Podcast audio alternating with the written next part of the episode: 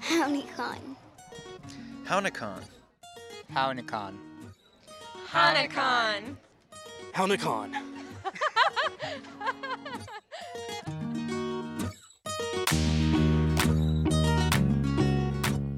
You're listening to Hownikan Podcast, highlighting Citizen Potawatomi Nation issues, members, and more.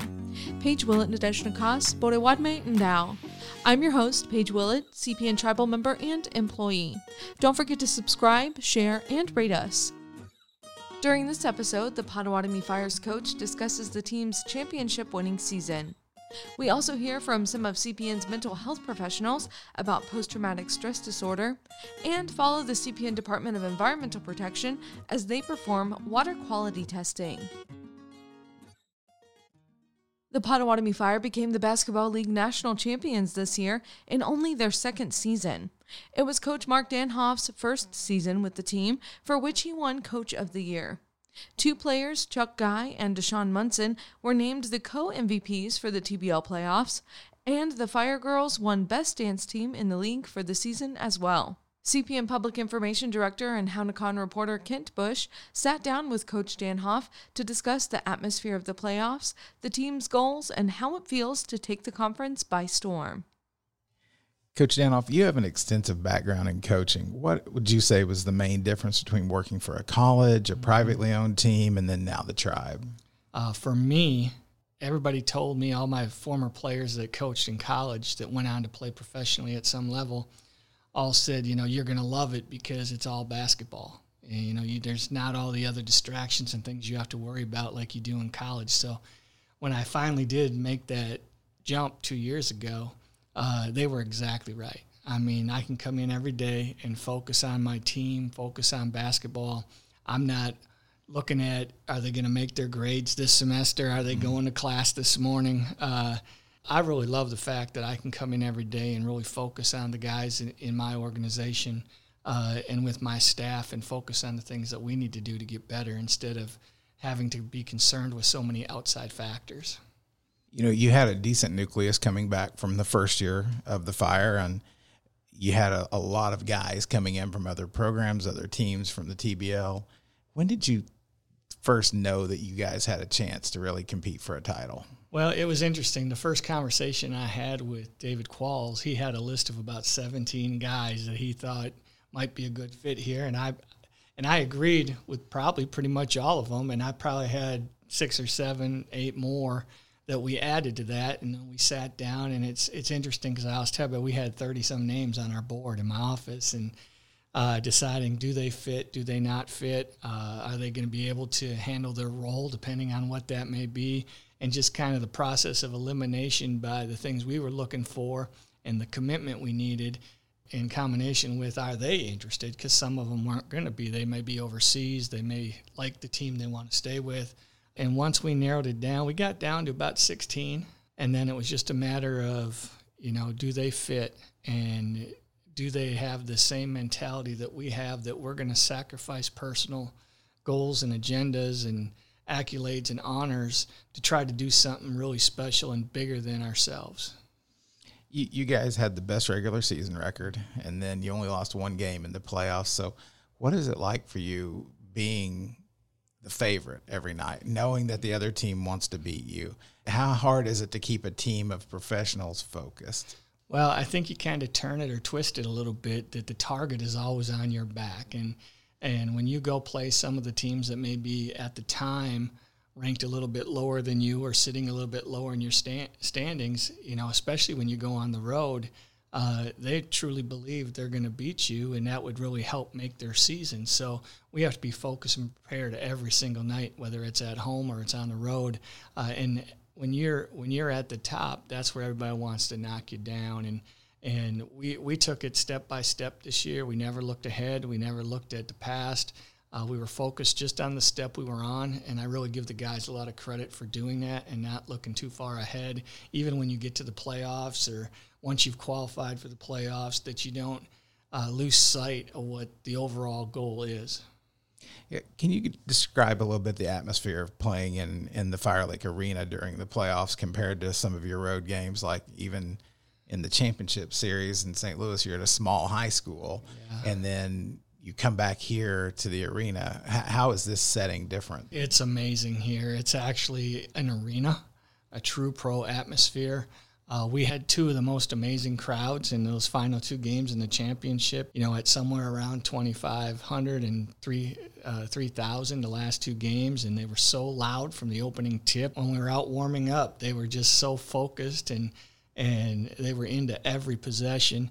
Uh, and it even goes back to our final game, the last eight and a half minutes against Seattle when we were down 19 uh, in the fourth quarter and came back and won by 10 uh, what an impact they had on our guys and our team to help us overcome that deficit and to continue to fight, not only for us, but for them to accomplish that and come back and win that game. So our fans are amazing. I don't know if there's another place uh, in the TBL like it. I know there's a lot of really good arenas and gymnasiums and facilities that are really nice and have pretty good crowds, but I tell you what, it's our home and because of them, we didn't lose a single game at home all year. Now you've had this success, and it's so hard because you're a professional team. You're aiming toward this title, and then you win it. The first thing you have to do is start trying to prepare for next year to do it again. How do you continue success for the Fire and you know the TBL? These players all have other teams and other places that they go to play. How do you keep that solid core together and continue building to the future in a league like the TBL? Well, I think it all starts with our relationships. Uh, we're very honest up front, and we spend a lot of time in that training camp building those relationships, and some take longer than others. Uh, the relationships we talk about are teammate to teammate, player to player. We talk about coach to player and coach to coach because I really don't think you can coach somebody hard or hold anybody accountable if you're not in a relationship or have a relationship with that person. They get defensive uh, they may not want to hear it, uh, and we can't get anything done as a group that we want to. So it all begins with those relationships, and everybody that I've talked to so far from this previous team has all said, oh, "We want to run it back. We want to try to win another one. Nobody's ever won back to back in the TBL, and that's fantastic. And I think that goes back to all the relationships with them, with each other, and with our coaching staff, and with our organization. Now, is it hard, you know, as one of the better teams in the league? These guys are professionals. They're here to play. They're not here to practice and watch games on the bench. And I'm sure that's something that every one of them feels like they could be in the game. You have two all league players with Chuck Guy on the first team and Deshaun, who's a reigning MVP, who's on the second team again this year. There are so many guys on your bench who would be starting in other places. How do you manage that when there's only so many people on the floor at a time and you need a full bench? It's not easy. Uh, the first thing I would tell you is that you got to be genuine and authentic. You don't want to mislead them because they're professionals and they can see through that, and they don't want to hear that. They they want to hear what you're going to be able to do for them in various ways. The biggest thing for us is whatever your role becomes throughout the year, you have to embrace that, and you need to be a star in your role. And if you can do that, then you fit. If that doesn't work for you, uh, then maybe another organization or another team is a better place for you. But we had an amazing group of young men, and our bench was so strong. Like you said, many of them could have started for anybody else in the TBL or gone overseas and played. They were all willing to put all that aside because there was only one guy on the team that had won a championship before, and that was Paul Harrison. And he was invaluable uh, for us in the locker room and communicating with us on the bus and about the things that the previous team he had been on was able to do to help them win a championship because he had experienced it. So uh, all these guys, their main goal was to win a championship, and they went out and did just that. I I couldn't be happier for all of them. At the end of the game, when they're all running out on the floor, I'm just standing and watching. It was really about the smiles, the jumping around, the hugs, the the conversations they were having with each other. That this is what it was all about. This is what all the sacrifice was about. Now, in addition to the players who won individual awards, you were the coach of the year, the dance team, the fire dancers, yeah. the fire girls, or even the dance team of the year. What does that mean for your organization? And, you know, what does it mean that all of those individual accolades all came into that building this year? I, I wasn't surprised by many of them. We played here three times last year when I was with Enid. And every time we were treated as if we were the home team. And they took care of us for every little detail, and this is what it was supposed to be all about. So, coming to visit here and having conversation.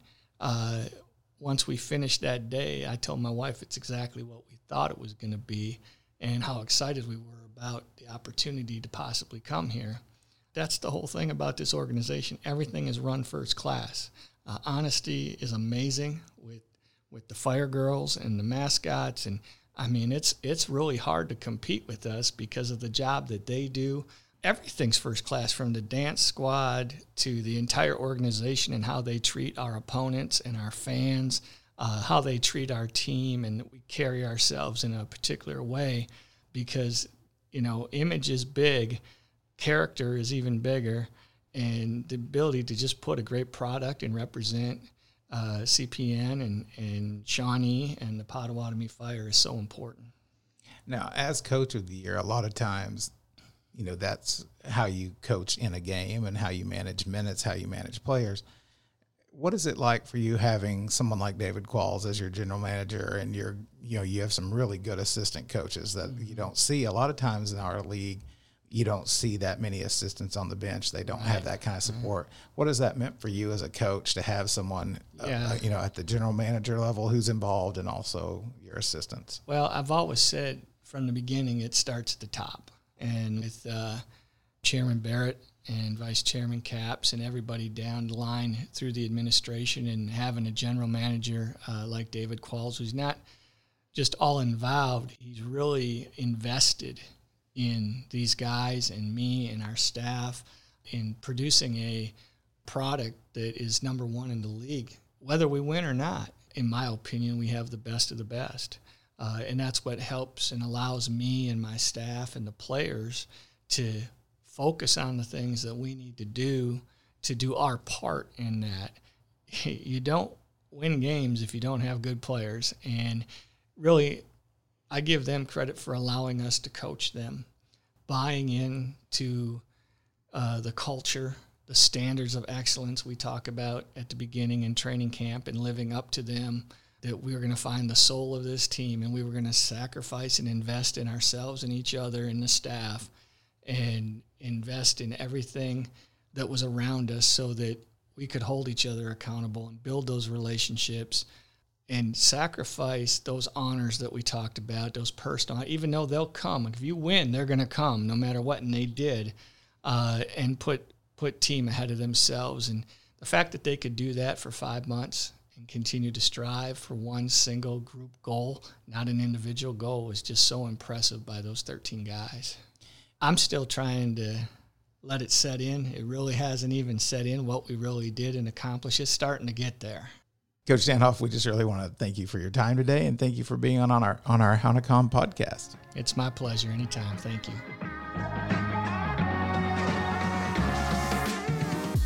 Follow the Potawatomi Fire on Facebook and Instagram and find more information about next season at PotawatomiFire.com.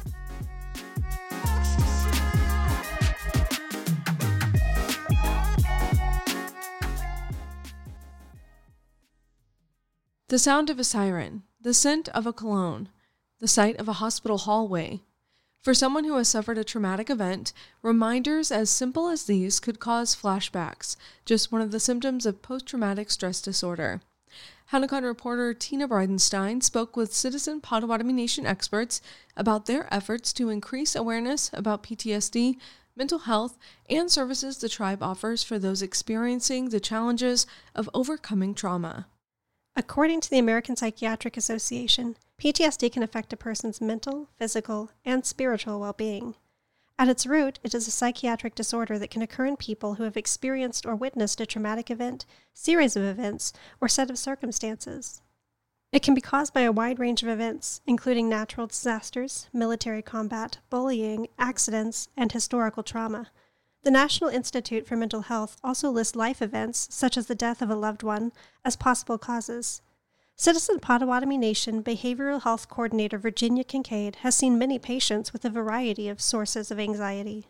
An exposure to death or the threat of death or serious injury, sexual violence, those are all things that are associated with the diagnosis of PTSD. She listed hypervigilance, panic attacks, reoccurring nightmares, and avoiding certain situations that are reminders of a trauma experience as symptoms of PTSD. Many people associate it with veterans, but it affects people of all ethnicities, nationalities, and ages, in particular Native Americans. That segment of the population suffers the highest rates, along with Latinos and African Americans. The NIMH cited a study that estimates between 4.8 and 6.4 percent of the general U.S. population will develop PTSD, which increases to between 16 and 24 percent for Native Americans and Alaskan Natives. Kincaid has noticed gender patterns as well. Women's diagnosis for PTSD is much higher than men, but for Native women, it's exceptionally high. She said there are also many reasons Indigenous women are sometimes apprehensive about seeking help. You know, I think that historical trauma most definitely plays a role in that. Women might have been raised by generations of women forced to attend boarding schools and conditioned not to talk while being separated from family and culture. Kincaid called it a privilege to work with Native women and develop relationships with them as they recover. My hope is that we continue to have women that receiving trauma treatment, they share with their families, their friends, and that is already happening. And we are having more women uh, come in for treatment. So that's great, and I hope it continues. Kayla Woody is a prevention and education coordinator with the Citizen Potawatomi Nation's House of Hope. She said survivors of domestic violence, sexual violence, and stalking are just some of those who might suffer from the effects of PTSD. Woody has seen triggers come from unexpected sources, like smells, sounds, or even textures. We've even had um, survivors, you know, just walk into a store and see someone that looks, um, you know, has the same types of characteristics as their perpetrator, and and them actually shut down in that store, or smell a type of cologne, um, you know, or a, a certain scent that reminds them of um, the certain situation that they were in, whether that be the smell of a room or, um, you know, the smell of a person. She also explained that PTSD can affect not only the victim, but also witnesses, family members, first responders, or even social workers who help survivors. It's important to understand it. The PTSD won't just happen to the victim of the trauma. It could be you know, for the child who experienced it, for the advocate who's trying to provide assistance, or the family members who simply, you know, that's that's their loved one, and and it's difficult for them to um, to see them go through that. For those potentially suffering from PTSD, Kincaid said behavioral health offers a variety of services and different types of therapy, either with clinicians or with a psychiatrist on staff. One of the things that's really exciting right now is that um, we're exploring treatment modalities or treatment approaches that are more culturally meaningful. And, you know, there's some evidence that indicates treatments that don't require as much talk therapy with Native American clients have good outcomes. For example, behavioral health offers a women's trauma group that communicates about their feelings while doing cultural activities such as beading. I think it's really important to communicate that the recovery and seeking treatment can make all the difference in quality of life long term. You know, untreated trauma can manifest in a number of ways. She listed depression, anxiety, and negative impact on relationships and employment as just some ways it might manifest. Every aspect of life can be impacted by trauma that goes untreated. Contact House of Hope at 405 275 3176 or call Citizen Potawatomi Nation Behavioral Health Services at 405 214 5101. No referral is necessary for tribal members and CPN employees. For tribal members who do not live in the Shawnee, Oklahoma area, behavioral health can still act as a point of contact to find assistance. Um, honestly, there was more water in it whenever I came out here just a couple of days ago. In Potawatomi culture, water is regarded as a powerful life sustaining force that should be cared for and highly regarded. August is National Water Quality Month, and the CPN Department of Environmental Protection began water quality testing across tribal land in 2008. So, where are we going right now? Um, we are going to Briar Creek It's a um, small, relatively out of the way creek, but it's a tributary to Little River. For several years, staff members have increased their efforts in protecting human health and the environment. Department Assistant Director Micah Isaacs began working for the tribe in 2012. He and environmental specialist Samantha Hinman now visit 10 locations on a monthly or bi monthly basis, including spots along Squirrel Creek and North Deer Creek, as well as the West Watkins Reservoir, sampling approximately 17 water quality perimeters. That's that's part of um, the reason why we sampled to get that baseline data set to see are our waters getting better or are they getting worse and what can we do in the long term to to help mitigate some of those things. They collect water samples with equipment known as a sonde that reports several factors, including temperature, depth, oxygen, pH and salt levels, conductivity, and turbidity. According to Hinman, it's easy to get stuck looking at numbers on a screen. Um, I'm looking for stream bank conditions. Um, I'm looking for oils. I'm looking for iron precipitate. And then I'm also, look, you know, is there trash in the water? Looking at elements beyond the data gives an insight to what kind of habitat the water supports. There's more turtles out today. The turtles, the turtleness. Yeah, there's a bunch of them. The department performs further analysis of the samples in CPN's water lab to see what types of water bugs live in the sample sites. Some grow well in pollution while others do not, and Hinman said their absence or presence reveals a lot about the area. So, what we're really looking for is the type of bugs that cannot grow in pollution. If we have that type of habitat, it kind of backs up our data in saying that we are doing our job, we're doing what we're supposed to in protecting our waters. Their field analysis also includes weather reports and how the water and surrounding land look that day. Isaacs said repeating the process sometimes multiple times a month makes the data more precise. I mean, we could go pull a sample right now from one of the spots and I could tell you almost exactly like what it's supposed to be and what it's supposed to look like and that only comes with going out there and getting familiar with everything. And so if you don't know what the water body's supposed to do or what it's supposed to look like all the time then you really don't know. Isaacs listed getting what he calls reliable, legally defensible scientific data to make informed decisions on protecting human health and other valuable tribal resources as a main motivation for testing states have the right to go out and uh, you know manage their own water resources too, and so tribes should have that right in the same. So it's part of exercising that tribal sovereignty that that we do.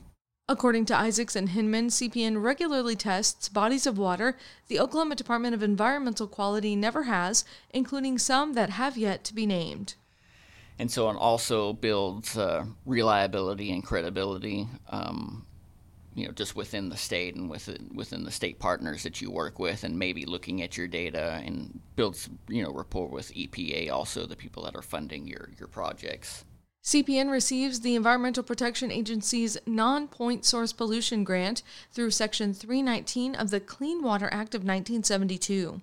Non point source pollution refers to any water pollution not caused by a single source like an industrial factory. It often refers to runoff from pastures, construction sites, and domesticated animals, most of the time after a heavy rainstorm. The Environmental Department used the 319 funds to begin building a high flow bypass system by the Eagle Aviary in recent years, an area known for heavy flooding. So there's going to be a series of aquatic filters in here um, to be cleaning the water before it enters the North Canadian River. It provides a secondary route for the water when it gets high and floods the land. The filters clean the water and prevent flooding while still allowing nature to control the flow. Isaacs said building the data set and relationships with regulatory agencies also reinforces the tribe's sovereignty and paves the way for future accomplishments. Another goal would be to completely uh, manage our own regulatory program. Um, that would be reviewing permits, and uh, maintaining a uh, water quality standards program that the state currently maintains both of those things right now. Their work with water quality reflects tribal cultural values, including maintaining a reciprocal relationship with the land. Well, water quality is incredibly important to tribal people. You know, um, me being a member of the Choctaw Nation, which I'm not Potawatomi, but water is central to tribal identity for our ceremonies, medicine, and just overall promoting resource independence. Colonization and industrialization have made it difficult to build those connections for tribal members in today's society. However, the CPN Department of Environmental Protection aims to reinvigorate people's passion for environmentalism with a more scientific approach that puts those values on display. Hinman and Isaacs have several educational materials and visit schools to teach elementary school students about non point source pollution in their communities. One of them looks like a Lego set that demonstrates water flow and the movement of sediment and other pollutants, including domestic animal waste. They simulate a rainstorm and use cocoa powder and Kool Aid as dirt and runoff, and they discuss how to reduce the pollution. Spray a little industry pollution there, a little industry pollution around the mining, a little around the golf course right here and everywhere else, and then we simulate a rain event.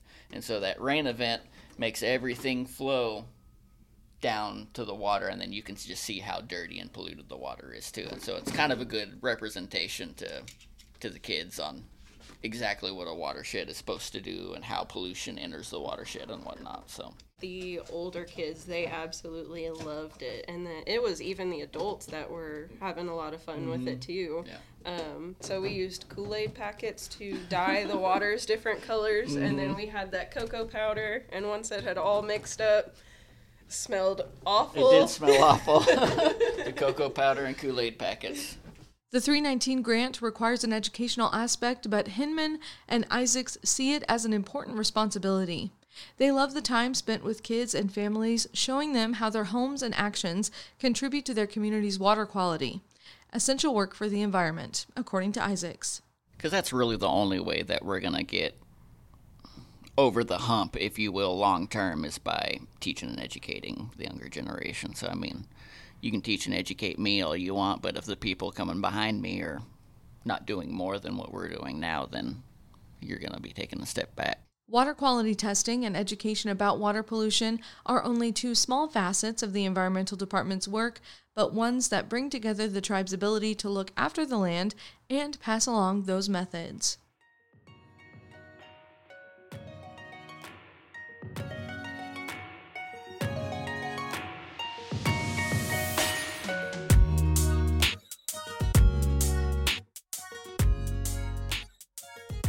Hownikan podcast is produced and brought to you by Citizen Potawatomi Nation's Public Information Department. Please click the subscribe button and leave us a rating. And share the show with your family and friends. You can find CPN on Facebook, Twitter, and Instagram. Just search Potawatomi. Visit us on the web and find digital editions of the tribal newspaper at potawatomi.org. That's P O T A W A T O M I dot org. Megwech Nikanek, Mamamina. Thank you, friends. See you later.